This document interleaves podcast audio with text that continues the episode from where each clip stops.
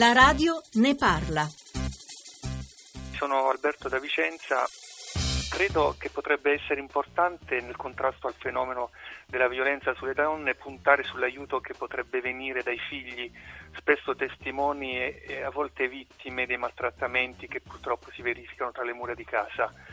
Io credo che il minore che assista ad episodi di violenza eh, verso la madre può essere spinto a denunciare i fatti più facilmente di colei che li subisce, perché da una parte è meno coinvolto mh, sentimentalmente e penso che il figlio non prova quei, sicuramente quei sensi di colpa che spesso assalgono la vittima e le impediscono di denunciare i fatti. Quindi forse si dovrebbe organizzare nelle scuole che un punto di ascolto dove i ragazzi possano cercare di denunciare questi fenomeni.